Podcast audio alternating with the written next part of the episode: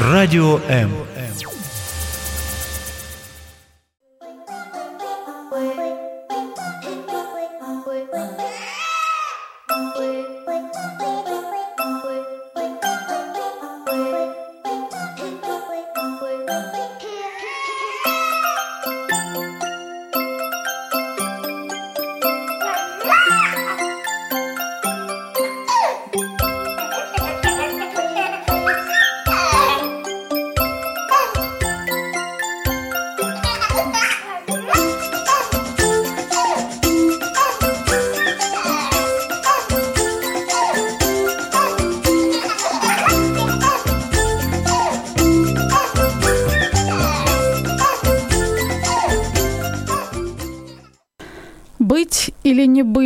Такой вопрос задавал известный классик Уильям Шекспир в своем произведении. А у нас вопрос другой. Резать или не резать? Когда нужно мамам молодым обращаться к хирургу?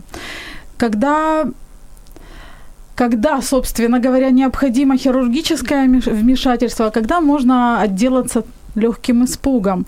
Какие ошибки родители допускают, э, собственно говоря, из-за которых потом приходится обращаться к врачу?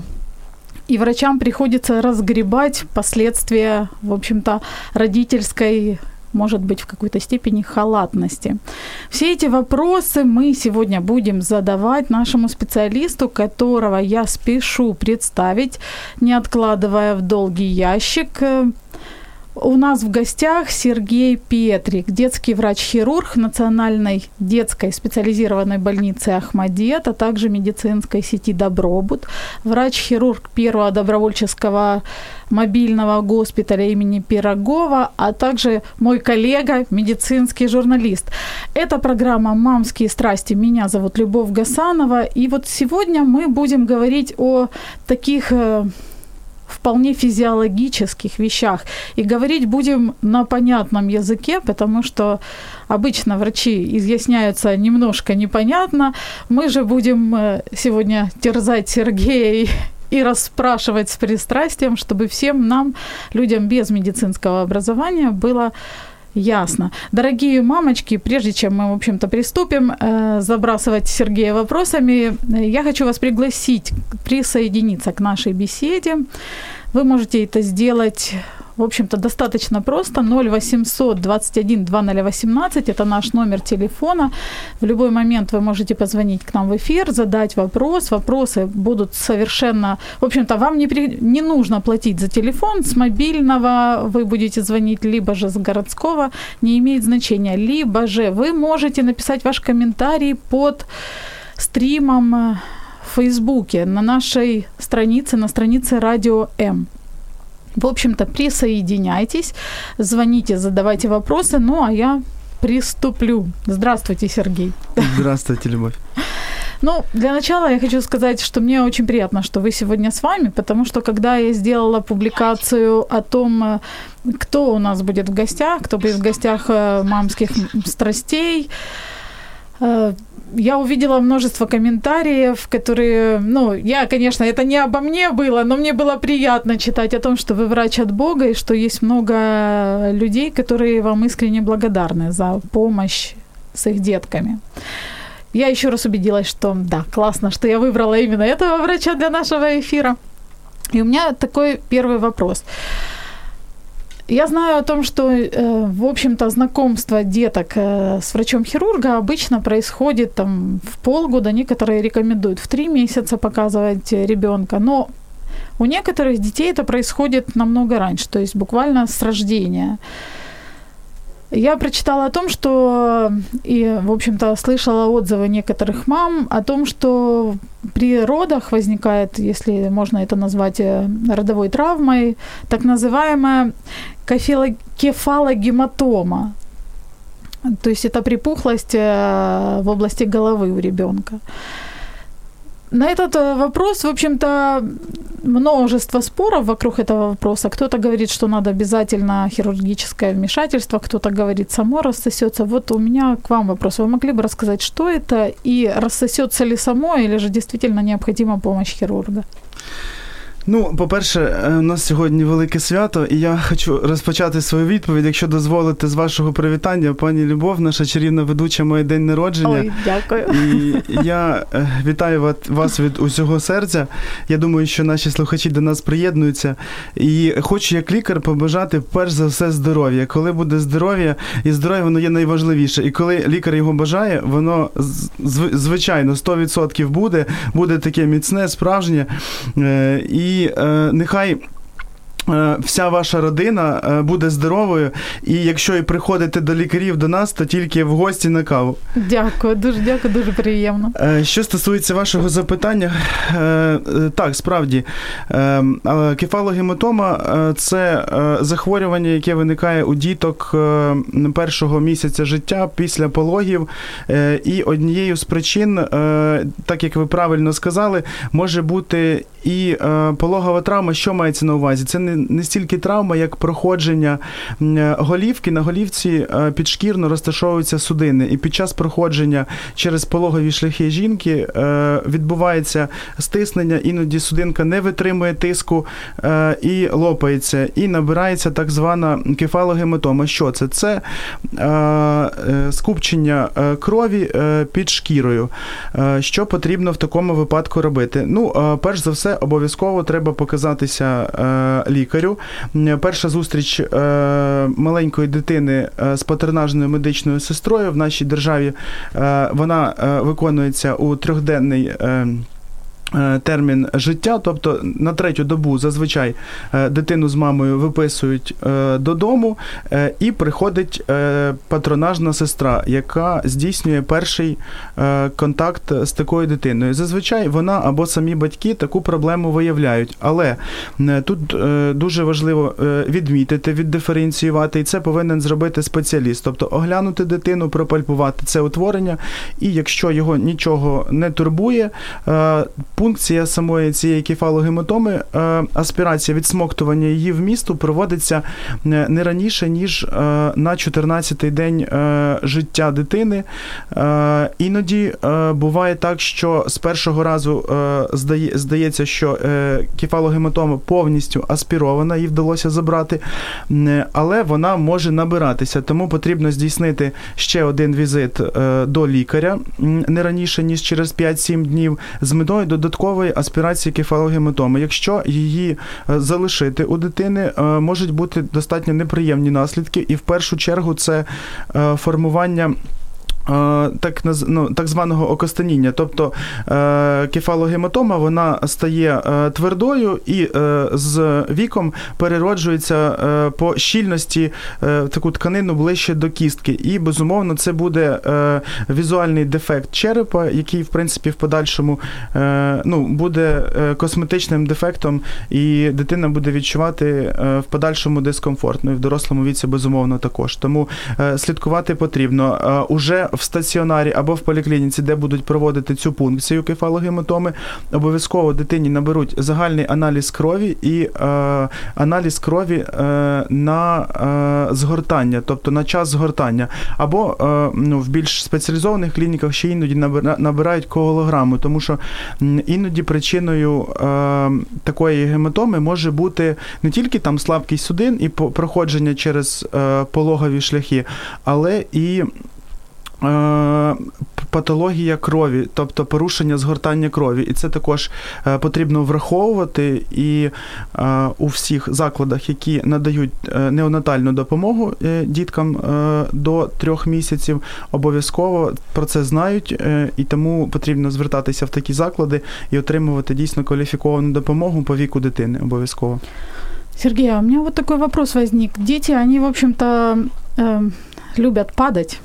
Ну, они бегают, падают, и не могу сказать благодаря этому, но последствия, в общем-то, таких падений, это тоже могут возникать гематомы образовываться гематомы. В каких-то случаях э, нужно ли обращаться к хирургу, если там ребенок упал, у него образовалась гематома, либо же ждать, пока рассосется?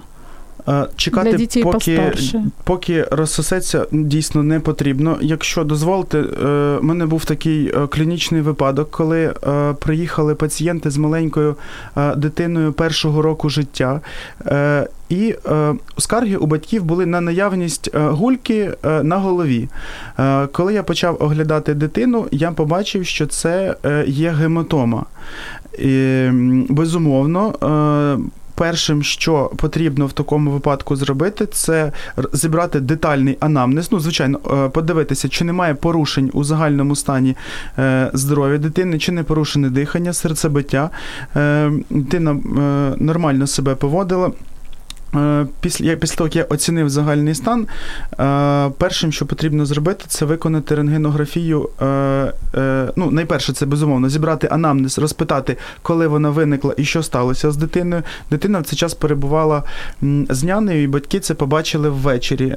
Після того, як мною було виконано знімок рентгенівський кісток черепа, я там побачив разом з фахівцями-рентгенологами. Перелом е, потиличної кістки, е, тобто, очевидно, дитина отримала серйозно. травму, тому е, обов'язково при будь-яких гематомах після падінь на голові дитина повинна бути оглянута мінімум хірургом, ортопедом. Також повинен дитину цю проконсультувати лікар-невролог, тому що іноді дуже важливо буває, що дитина впала, вдарилася головою, ой, там синячок, гулька. А іноді може і під оболонкою мозку або над оболонкою в судинах потихеньку прогресувати гематома. І вже лікар знає, як оцінити зіниці, подивитися, чи немає там проблем, як оцінити загальний стан, поведінку відповідно віку дитину. І безумовно таку дитину е, однозначно потрібно показати фахівцю. І е, в такому випадку вибирати треба, е, якщо це от гостра травма до першої доби, вибирати безумовно високоспеціалізовану багатопрофільну лікарню, де ті спеціалісти, які я перерахував, повторю для батьків, для того, щоб вони да, можливо запам'ятали, це хірург, ортопед, е, невролог і нейрохірург. Тобто вибирати лікарню по профілю, де цій дитині зможуть е, надати допомогу якісно і обстежити, якщо потрібно, під спостереження госпіталізувати або. Відпустити під амбулаторне спостереження вже в поліклініку за місцем проживання, безумовно. Ну, Вы же понимаете, после каждого падения же ж не будешь ездить. Ну, коли е, Какие-то, может быть, Звичайно. симптомы еще должны быть или Е, нет? коли падіння, якщо е, е, батьки. Є таке поняття в нас медичне, як е, анізокорія, тобто зміна розміру зіниць. На обох очах зіниці вони різного розміру. Е, іноді на світло е, одна зіниця може не реагувати. Це є перший такий ем, тривожний симптом, що треба негайно звертатися в лікарню. І в даному випадку вже більше нейрохірургічного профілю для більш детального обстеження. В такому випадку проводиться іноді комп'ютерна томографія, безумовно, рентгенографія. Е, Також може бути порушення мови. Тобто дитина говорила нормально, дитина починає. Е, повільніше говорити або затягувати певні слова, або ковтати е, якісь е, ну, е, конкретно закінчення слів, тоді потрібно безумовно також е, негайно доставити дитину, викликати або швидку допомогу, така транс, таке транспортування. Тобто іде, йдеться про якийсь е, гострий стан, який викликав е, ріж, різке порушення загального стану. Тобто, якщо батькам щось в стані дитини не подобається, вона е, нерівно йде, наприклад, або є порушення мови, або якісь е, візуальні, десь там подивилась, дитина впала, е, не, е, кінцівка не функціонує. Тобто обов'язково потрібно звернутися до лікаря. Якщо можливо, щоб не втрачати час, е, самостійно приїхати. Якщо дитина отримала більш серйозну травму і е, батьки не знають, як себе поводити з кінцівкою, якщо кінцівка потребує спеціальної транспортної імобілізації, тоді безумовно звертатися за кваліфікованою допомогою, яка, по-перше, знає, де такій дитині з такою травмою нададуть е, найякісніше і найшвидше допомогу, тому що вона е, везе, наприклад, найперший черговий заклад. Бо іноді буває так, що практики батьки звертаються. Привозять, а того фахівця в цьому закладі в цей день немає. Він чергує в іншій лікарні. І е, спеціалізована допомога, швидка медична, вона про це знає і везе туди, куди саме де є цей пацієнт, і здійснює прийом по ну, ургентній допомозі, швидкій, так званій. Понятно. В общем, если маму или папу хоть что-то смущает в поведении ребенка, Безумовно. надо вести к врачу. По поводу плановых осмотров. Я знаю, рекомендуют кто-то в 3 месяца, кто-то в 6 месяцев. Э, Когда нужно делать плановые осмотры и зачем? У мене є трошки невеличкий досвід е, роботи в Міністерстві охорони здоров'я на посаді головного спеціаліста, якраз педіатричного департаменту. Е, Тому, е, що стосується планових оглядів і як це повинно бути, можу детально розповісти. І дякую за питання. Воно дійсно важливе і цікаве. Перший огляд це патронаж патронажної сестри на дому. Дитинка зустрічається перший раз з лікарем у віці один місяць. Це є лікар-педіатр поліклініки. Те- Це перший візит е, е, за життя у поліклініку. Це зараз я говорю про здорових дітей. Після того, у трьохмісячному віці, дитину обов'язково разом з педіатром повинен оглянути невролог і ортопед. Е, В 6 місяців дитину повинен оглянути ще додатково лікар-хірург і офтальмолог. Е, Це також стосується е, віку один рік. Тобто, повторюсь, е, перший місяць життя це контакт з лікарем-педіатром. Третій місяць життя до, педіатра додається лікар-ортопед-травматолог дитячий, також лікар-невролог. В 6 місяців педіатр, невролог, ол- ортопед-травматолог і лікар-хірург. І те саме це профогляд у віці один рік. Що стосується діток, які мають якісь е, вроджені вади розвитку, іноді пізно діагностовані е, педіатри, вони зазвичай е, орієнтуються в цих е, вадах, і якщо є потреба, тобто самому там швидко бігти до хірурга немає потреби. Достатньо прийти до педіатра, озвучити свою проблему, і компетентний лікар уже оцінить, до якого спеціаліста дитину потрібно направити, тому що навиками первинного огляду педіатри володіють абсолютно 100% повністю. І іноді навіть там хірургам показують, що а ось тут мене е, от е, щось бентежить. Передивіться, будь ласка, скажіть свою думку або направляють. Е, що стосується.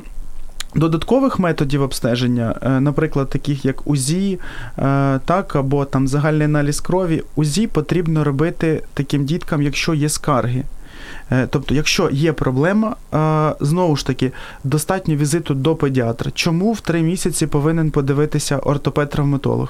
Це дуже важливо, тому що в цьому віці е, формуються кульшові суглоби у діток. І дуже важливо зробити УЗІ, поки видно ядра окостеніння, і можна поміряти кути, звернутися спочатку на УЗІ кульшових суглобів, потім на консультацію до ортопеда, тому що попередити значно дешевше і простіше, ніж потім лікувати цю, це захворювання, коли воно запустить. Бо в подальшому е, віці гірша візуалізація під час ультразвукового дослідження цих ділянок. Тому три місяці огляд ортопеда є обов'язковим. Педіатр безумовно дивиться на об'єм відведення нижніх кінцівок. Якщо щось їй там бентежить, в нас звичайно е, направляє раніше, каже, що там потрібно зробити УЗІ, але батьки це також повинні знати і звертатися. А после года необходимы ли плановые осмотры, либо же это уже по необходимости, если какая-то ситуация возникла?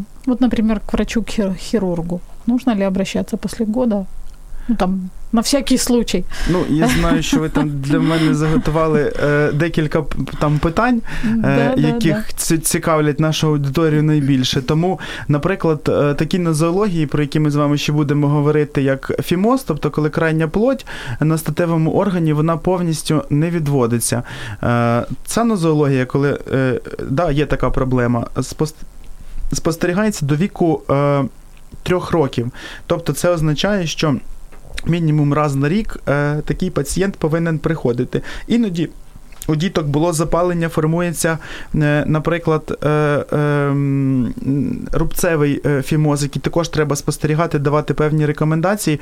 Тобто, взагалі, за медичною документацією, затвердженою в нашій державі, профілактичний огляд обов'язково є не тільки щорічний, але і перед тим, як дитина приступає до занять у дитячому садочку, а також в школі. В школі це вже більш централізовано робиться безпосередній огляд з виїздом фахівців безпосередньо за місцем навчання дитини і здійснюється комплексний огляд садочок. Перед тим як приймають дитину в садочок, обов'язково перевіряють наявність профілактичних щеплень і також загальний стан дитини. Чи може вона відвідувати цей організований дитячий колектив?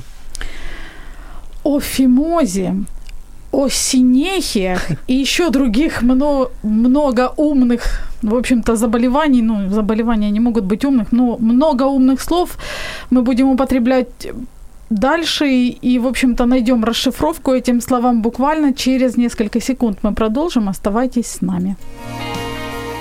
Радіо М. Можливість. Радіо М. Мрія.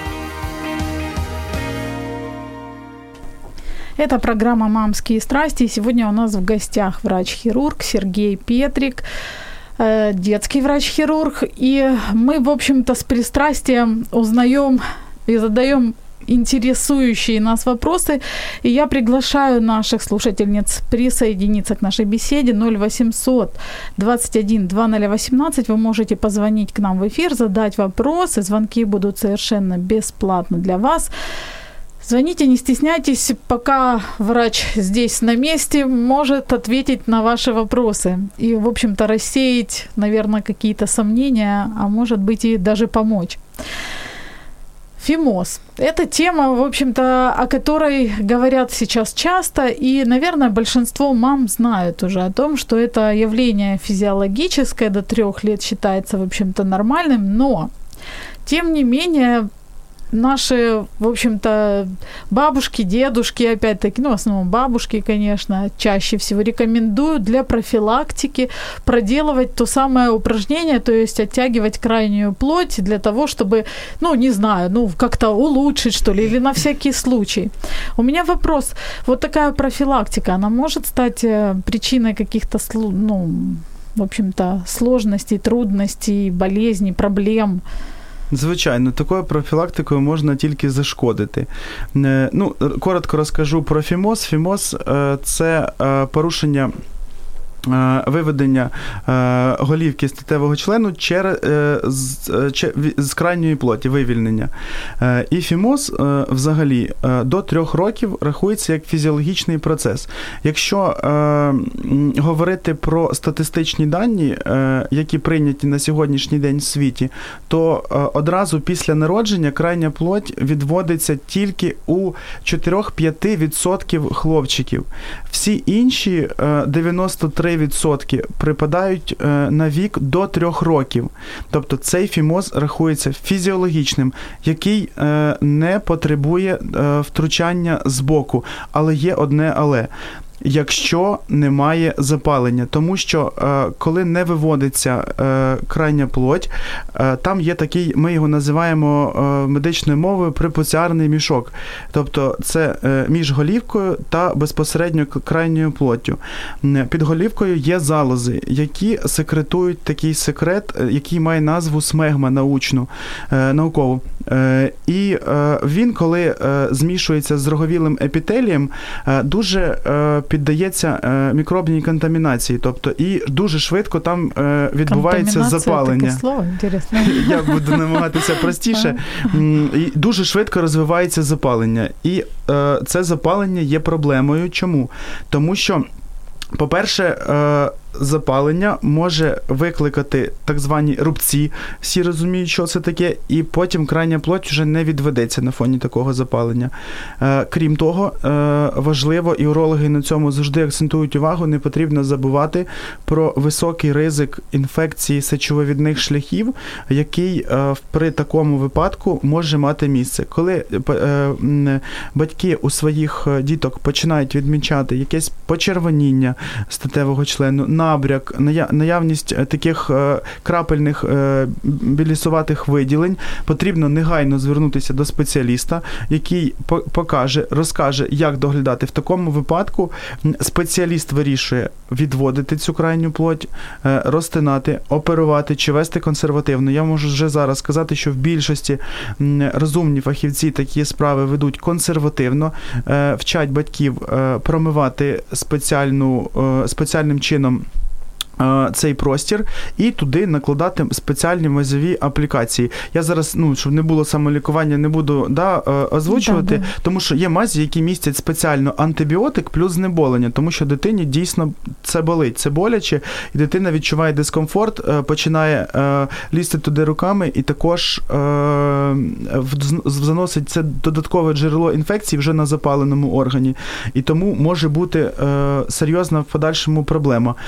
Тому обов'язково потрібно е, звернутися до фахівця, який, е, по-перше, огляне, дасть рекомендації, і мінімум через там два тижні після ефективного лікування проконтролює і розкаже, де, коли, який аналіз потрібно здати. Наприклад, загальний аналіз сечі обов'язково в такому випадку потрібно знати. Е, Ну, буде проявлятися інфекція з с- сечовидних шляхів, звичайно, якимись симптомами, але е, рідко, але бувають безсимптомні, безсимптомний перебіг висхідної інфекції сечостатевої системи, який дає потім дуже неприємні пожиттєві ускладнення. Тому тут е, профілактика, знову ж таки, повертаємось так, завжди дешевше і простіше, ніж потім е, лікування. Якщо Ну, говорити... правильная профилактика, не ту, которую мамы Да. проводят. Да, правильна профілактика. Якщо говорити про дівчаток, е, ми вже так планово перейшли. То як і у дівчаток, так і у хлопчиків можуть бути синехії. Це трошки інше. Це зрощення ембріональної складки. У хлопчиків синехії можна не відкривати навіть до віку 6-7 років. Тобто з ростом статевого органу е, синехії самостійно від'єднаються і е, е, статевий член повністю виведеться. Єдине, що е, слідкувати, щоб не було запалень. Чим більше вік дитини, тим більше ризик е, виникнення оцього балонопоститу, який дасть запалення, і потім може сформуватися фімоз. А у девочек Що стосується синехии? е, дівчаток, у них також бувають е, синехії. І е, у дівчаток специфіка анатомії така, що вони в великому відсотку ускладнюються такі інфекцією сечовивідної системи. Іноді бувають інфекції, які мають назву да, запалення піхви безпосередньо, вульвіт, вульвовагініт. Тобто ці, ці- цією патологією займається вже е, лікар дитячий гінеколог. Е, батьки звертаються до цього лікаря, і він приймає рішення, е, чи розділяти ці синехії. Тобто, ну, будь-яке, якщо ми е, робимо розріз на шкірі, він потім зростається. Тобто будь-яка така профілактика неоправдана цих синехій може призвести до ще більших ускладнень у дітей. І тільки спеціаліст знає, якщо і розділяти, то як, якщо і перекладати якісь там мазі або ще якісь там ліки додатково, щоб воно не зросталося, то які саме, які є в даному випадку пріоритетнішими, і тут потрібно, е, якщо є синехів дівчаток, звертатись до дитячого гінеколога, який також розпише схему лікування і обстеження. Мама може это определить візуально? От мама дівчатки може увидіти, що сінехи у нее? Е, Или нет? Так, ну, вона, проблема этим. Е, Вона може це побачити, але вже в більш такому е, детальному огляді. Зазвичай під час купання, тобто батьки такого огляду не проводять, і все ж таки це робить е, спеціаліст-педіатр під час проведення первинних профілактичних оглядів. Або вже якщо будуть е, наявні ускладнення, то дитина самостійно. Дитина маленька вам нічого не скаже. Мене дорослі фахівці завжди хірурги, коли я там звертаюся на консультацію, починають говорити, Боже, як ви з тими дітьми працюєте, вони ж нічого не розказують. Дитина може показати, тобто вона е, буде е, руками показувати, щось намагатися там виправити, що їй болить, свербить, або ну, ну, е, піджимати ніжки і знову ж таки показувати на місце дискомфорту руками, або плакати під час сечовипускання, або мама повинна звертати увагу на дитина сходила на горщик, або в памперс, чи там нема слизу, чи там немає додаткових е, якихось таких е, пластівців, хлопів, так називаємих, так, білих, або там з якихось зеленуватим нальотом. Тобто батьки повинні обов'язково за цим слідкувати. Якщо дитина ходить на горщик, знову ж таки дивимось на лід. Якщо щось бентежить, обов'язково потрібно е, звернутися до фахівця. Зрозуміло. Есть такое слово, вы его уже употребили, баланопостит. Что это такое? И э, может ли это быть последствием вот той профилактики, которую мамы усердные делают, да, с мальчиками? Ну вот рассказывая, да, ответ на предыдущий вопрос, баланопостит немножечко задел. Есть два термина, баланопостит и, и, и баланит. То есть баланопостит это когда воспаляется полностью вот э, внутренний э, листок крайней плоти вместе с головкой, а баланит это непосредственно локальное воспаление в этой зоне.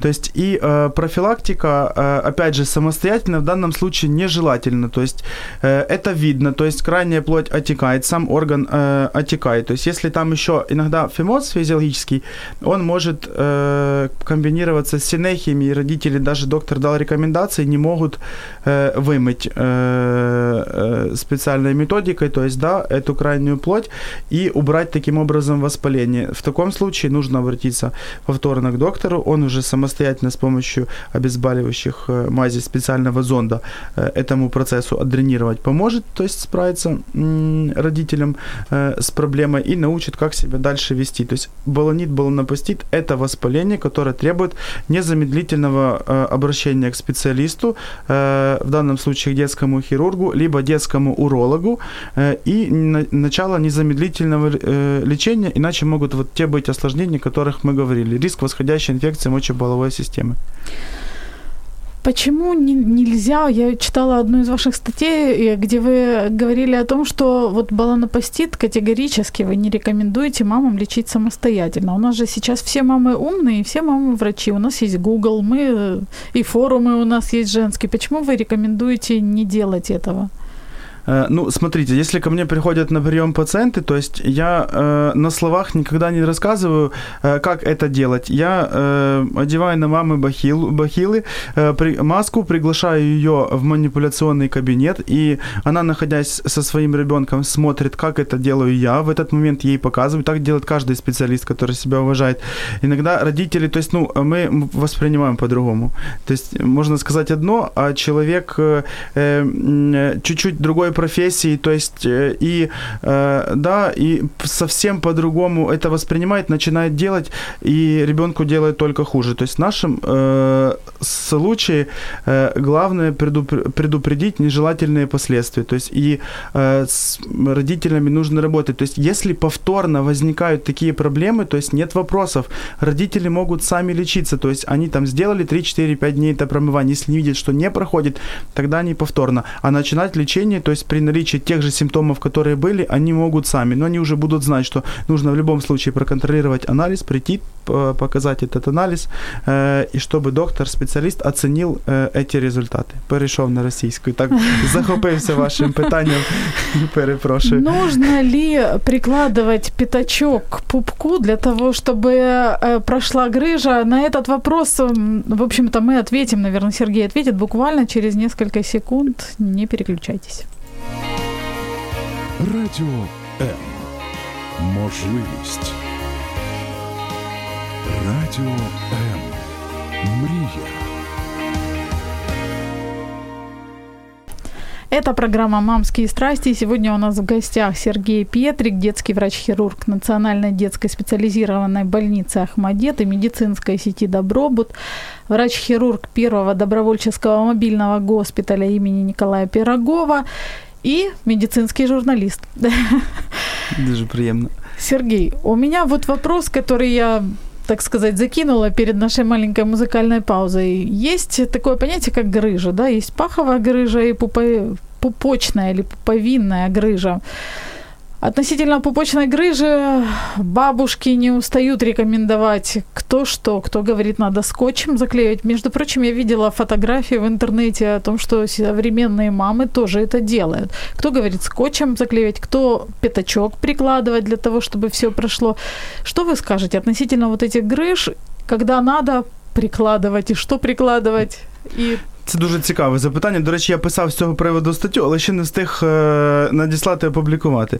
Е, в принципі, е, дійсно такі методи використовують і досі, і багато моїх колег також їх використовують.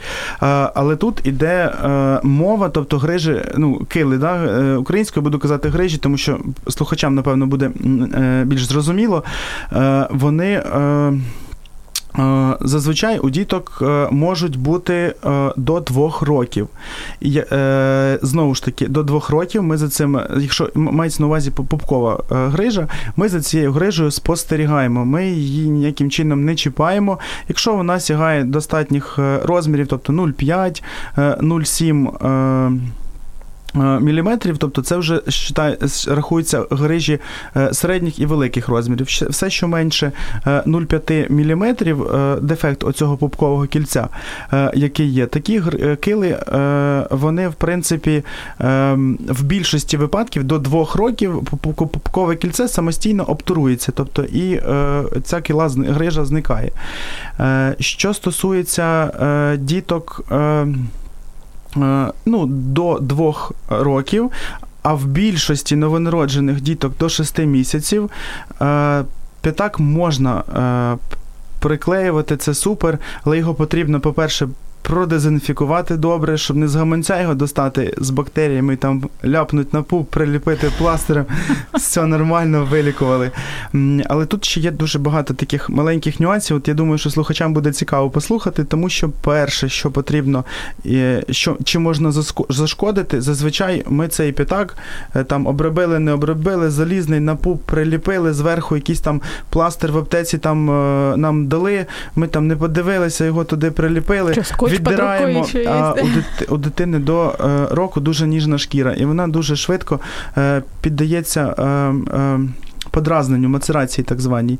Якщо ми е, забираємо потім через декілька днів цей пластир, е, е, іноді може викликати викликати місцеве подразнення шкіри, яке при е, то, а Потім е, п'ятак треба ж знову таки туди приклеїти. Тобто, е, І ну, це не дуже це можна використовувати, якщо вже е, там немає коштів придбати е, спеціальний пластир, який є, який двокомпонентний, тобто який ставиться від 7 до 10 днів таким діткам, бо буває дійсно кили великих розмірів, і при плачу натужуванні дитини е, збільшується в об'ємах живіт через зміну тиску, е, і вміст. Е, черевної порожнини, тобто кишечник, петлі кишечника, вони починають через це кільце е, вип'ячуватися. І мама каже, коли я натискаю пальчиком, я там як е, булічки відчуваю.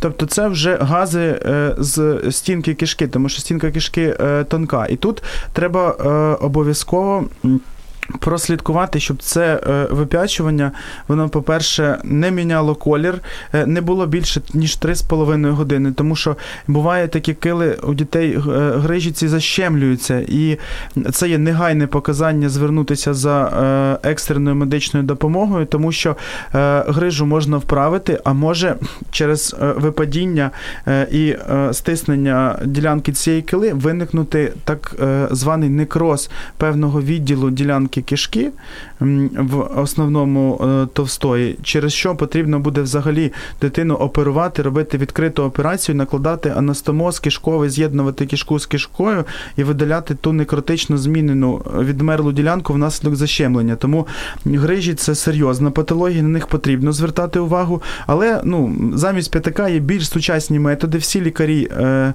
ці, ці про ці методи знають, володіють. Цей пластир він має спеціальну м, клеєву основу. Е, яка спеціально розроблена для ніжної шкіри дитини і дозволяє максимально уникнути її подразнення внаслідок застосування. І плюс, ну е, знову ж таки, який би ми пластир не приклеїли, є механічне пошкодження цієї е, шкіри. А завдяки тому, що цей пластир може безперервно під час купання навіть знаходитися на дитині від 7 до 10 днів, він тримається. Ми можемо ну, з більшою безпекою його використовувати По ціні, звичайно, він е, дорогий, значно там дорожче, ніж п'ятак, але е, тут йде мова про здоров'я дитини, і якщо говорити про 10 днів використання одного пластирю, то в принципі я думаю, що е, треба віддати все ж таки перевагу йому. А то же самое необходимо проделывать и с паховой грыжей, хотя я слабо представляю, либо же Ну, е, як е, вимагають дані літератури, знову ж таки, е, пахова кіла ми не оперуємо до року, тільки у випадках, коли є випадіння, коли дитину привозить, наприклад, швидка допомога в цьому віці, кіла може бути настільки великих розмірів, що вона проявилася, випали петлі кишківника, пройшло достатньо мало часу. Цей кишківник знову ж таки не намагатися вправляти самостійно. Тільки спеціаліст може оцінити візуально, тактильно, за даними УЗІ, якщо потрібно, стан петельки петель кишківника, які були кишечника, які були е, в защемлені в цьому паховому мішку, е, і прийняти рішення. І тоді, якщо вправили, немає ніяких проявів, ми е, спостерігаємо, але в більшості випадків така дитинка, можливо, не зараз, але у відсроченому періоді, під час занять спортом, додаткового фізичного навантаження, також е, вона може. Е, е, Ну, е, повторится П- по- повторитися і мати вже да, небезпечні ускладнення. Тому у мене от на минулому тижні був пацієнт, якого ми переоперували. Тобто пацієнти були записані на планову госпіталізацію в лікарню, але двічі за тиждень швидка допомога їх привозила до стаціонару. Е, І прийняли рішення оперувати вже е, не відкладаючи, тому що можливо це десь там відбудеться вночі. Ну зазвичай це болить, і діти завжди на це звертають увагу. Тобто батьки зазвичай або е, звертають увагу на скарги дитини, наявність болей, або візуально, коли дитина стоїть там після купання, в неї е, витирають зазвичай, коли так без одягу вони бачать вип'ячування або в правій паховій ділянці, або в лівій, яке може бути тверде е, да, на дотик. Після того кажуть, що ми там дитину поклали, поки одягнули, вже нічого немає. Тобто, оця от наявність е, отакої штуки, як то кажуть, м, це вже привід звернутися до фахівця, який огляне дитину, встановить діагноз і розповість, як далі потрібно з цим поводитись. Так, с грыжей разобрались. Сергей, для меня было большим удивлением, когда я читала о том, по, по каким случаям или по каким поводам необходимо обращаться к врачу-хирургу. Для меня было открытием то, что если у ребенка рвота, сильная рвота, если же у ребенка запор, то в таких случаях необходимо обращаться к врачу-хирургу. Почему? Что может скрываться за этими симптомами? Ну, я ще хотів би додати, що коли у дитини є підвищений метеоризм, тобто збільшення е, газів е, в черевній е, порожнині, то також це або закрепи, закрепи ті самі, ця ситуація вона не покращує закриття цього, наприклад, пупкового дефекту. Тобто дефект міг би і обтуруватися, закритися до віку 2 роки, а наявність таких скарг може ну, призвести до того, що ця проблема залишиться після того віку, який ми, про як- про який ми говоримо, два роки. Е, Що стосується. е, Це так від, від, від, від- відволікся. Е, Относительно запоров и рвот, почему необходимо обращаться в таких случаях к хирургу? е, Що стосується. Ну, закрепи, давайте трошки перенесемо на пізніше. Це е, окрема справа. Так. А блювання, е, коли є у дитини блювання, бувають як хірургічні е, причини цього блювання, так і не хірургічні. Е, Давайте про Е, с- Ну, батькам, напевно, цікаво просто да, знати, да. куди там ту дитину, е, куди звертатися. Якщо воно поєднано з болями в животі, зачасту це так і є. Тобто потрібно все ж таки звернутися до стаціонару, тому що це може бути харчова токсикоінфекція, яка призвела до блювання, а маленькі дітки вони швидко зневоднюються і потребують наповнення водно-електролітного балансу і проведення негайної інфузійної терапії, в залежності від того, який е, дефіцит і втрата рідини з організму. Е, Також може бути е, до цього блювання приєднаний да, пронос, так називаємо, який також з яким втрачається вода. Також може бути ацетонемічний синдром, що при сучасному харчуванні у дітей дуже поширений, і у дітей з маленького віку, е, який пов'язаний з впливом е, і реакцією підшлункової залози. Іноді, е, ось мене нещодавно був випадок, також мої пацієнти телефонують. Після операції вже достатньо багато часу пройшло, але вони телефонують і кажуть, що у нас у дитини болювання, чи може бути причиною операція. Я розпитав скарги і кажу: ви, будь ласка, сходіть хтось в аптеку. Купіть е, е, тест смужки на визначення рівню ацетону е, в сечі, і після того мені перетелефонуйте, я далі скажу, чи страшно, не страшно і що робити. Мама телефонує, каже: ну, якщо вірити цим полоскам, тут Сергій Михайлович 3 плюса ацетон. Тобто ацетонемічний синдром. Починаю запитувати, а що було з дитиною такого нового, чого раніше ви не робили. Ми придбали нову, е, е, нове ліжечко дитяче, яке ще пахло фарбою і лаком. Е, тобто, Ого. Знову ж таки, е, да, іноді не всі е, виробники розуміють, для кого вони е, виробляють цю продукцію, і в даному випадку взагалі не рекомендовано. Дитячі ліжечка вони повинні бути максимум натуральними. Там не має бути, тому що дитина може його і облизувати, і коли особливо Конечно. період перерізування зубів, все потрібно виключити. І дитина безумовно е, зреагувала на ось цю е, ситуацію, і в ніч е, поспала в цьому ліжечку і на ранок дала ацетономічний синдром і блювання. Зреагувала підшлункова залоза знову ж таки. Тому Тут е, е, дуже важливо е, приїхати в заклад. Ну, в більшості так і звертаються пацієнти в хірургічний заклад, тому що е, болювання може бути як ознаками е, кишкової непрохідності, не доведи Боже. Це знову ж таки треба зібрати анамнез, чи були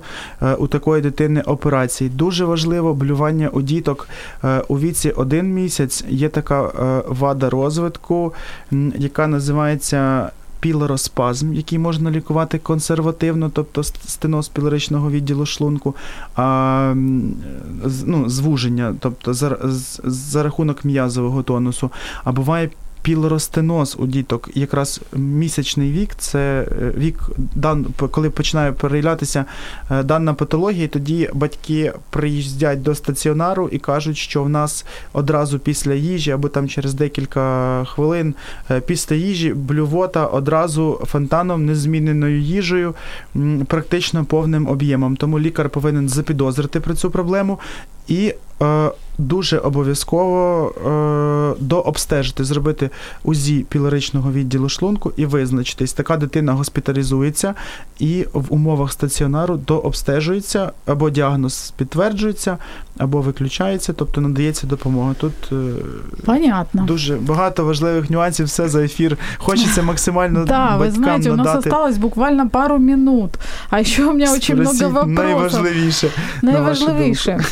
Сергей, у меня такой вот вопрос. Грядут праздники, да, Рождество, Новый год, э, и у меня вопрос. э, У хирургов больше работы в этот период? И есть ли какие-то нюансы, о которых вы бы хотели сказать родителям, чтобы они обратили внимание, в общем-то, и не проявляли, может быть, какую-то беспечность, чтобы у вас было меньше работы, и чтобы дети не попадали в эти веселые дни больницу? Е, Безумовно, дуже цікаве питання і потрібне. Я е, ще в свій час колись працював і на швидкій допомозі, е, і в якраз в період зимових свят збільшується кількість пацієнтів, які звертаються в хірургічні стаціонари, і ці пацієнти це в основному з м, патологією е, печінки, тобто жовчного міхора, коли там камені були, так, і підшлункової залози. І іноді можуть е, на фоні вживання надмірної великої кількості е, жирної їжі виникнути порушення підшлункової залози. Те саме стосується абсолютно у дітей. Під час свят діток не потрібно перегодовувати, їх потрібно не потрібно давати надмірно жирну їжу. Перерва між прийомами їжі повинна бути не менша, ніж е, е, ну, в залежності від віку, але дітей шкільного дошкільного віку 2,5-3 години між е, прийомами їжі. Не потрібно давати там ой, і, і оцю піцу спробуй, і оце ще м'яско, тут шматочок, і того. Тобто огурчик треба трошечки все ж таки безумовно дітям розділяти в харчуванні. Але вже якщо вони бачать, що піднімається температура, починається блювання, це не привід сидіти вдома. Потрібно звернутися все ж таки в хірургічний стаціонар, де фахівець скаже, це хірургічна проблема. Якщо не хірургічна, то безумовно така дитина отримає рекомендації, поїде спокійно додому продовжувати своє свято. В завершении ваши пожелания и ваши рекомендации родителям. Ну, е, батькам хочу побажати безумовно, е, діти для кожного з нас е, це є таке надзвичайно велике щастя, радість для наших близьких, для нас, але і надзвичайно велика відповідальність. І коли ви бачите, що з дитиною щось не так, змінюється її поведінка, вона починає показувати, що десь щось їй болить, не треба легковажно до цього відноситись. Все ж таки потрібно звернути увагу, прислухатися до своєї дитини і показати їй фахівцю. Е, Адже профілактика, як казав ще Пирогов свій час, е, завжди простіше. І дешевше, ніж лікування за профілактикою майбутньої медицини. Тому обов'язково звертайте на це увагу. Ну і звичайно хочу побажати усім усім слухачам е, міцного здоров'я і вдалого нового 2018 року. Спасибо, Сергей. Это была программа «Мамские страсти». У нас был в гостях Сергей Петрик, детский врач-хирург Национальной детской специализированной больницы «Ахмадет» и медицинской сети «Добробут», врач-хирург первого добровольческого мобильного госпиталя имени Пирогова, медицинский журналист. Я со своей стороны тоже хочу пожелать всем крепкого здоровья и хочу сказать дорогим мамочкам, не нужно надеяться на авось, не стоит заниматься самолечением, оно, как правило, обходится дороже, чем обращение к врачу. Будьте внимательны к своим деткам, берегите их, и тогда и у вас будут спокойные нервы. Мы услышимся в следующий четверг. Всего хорошего.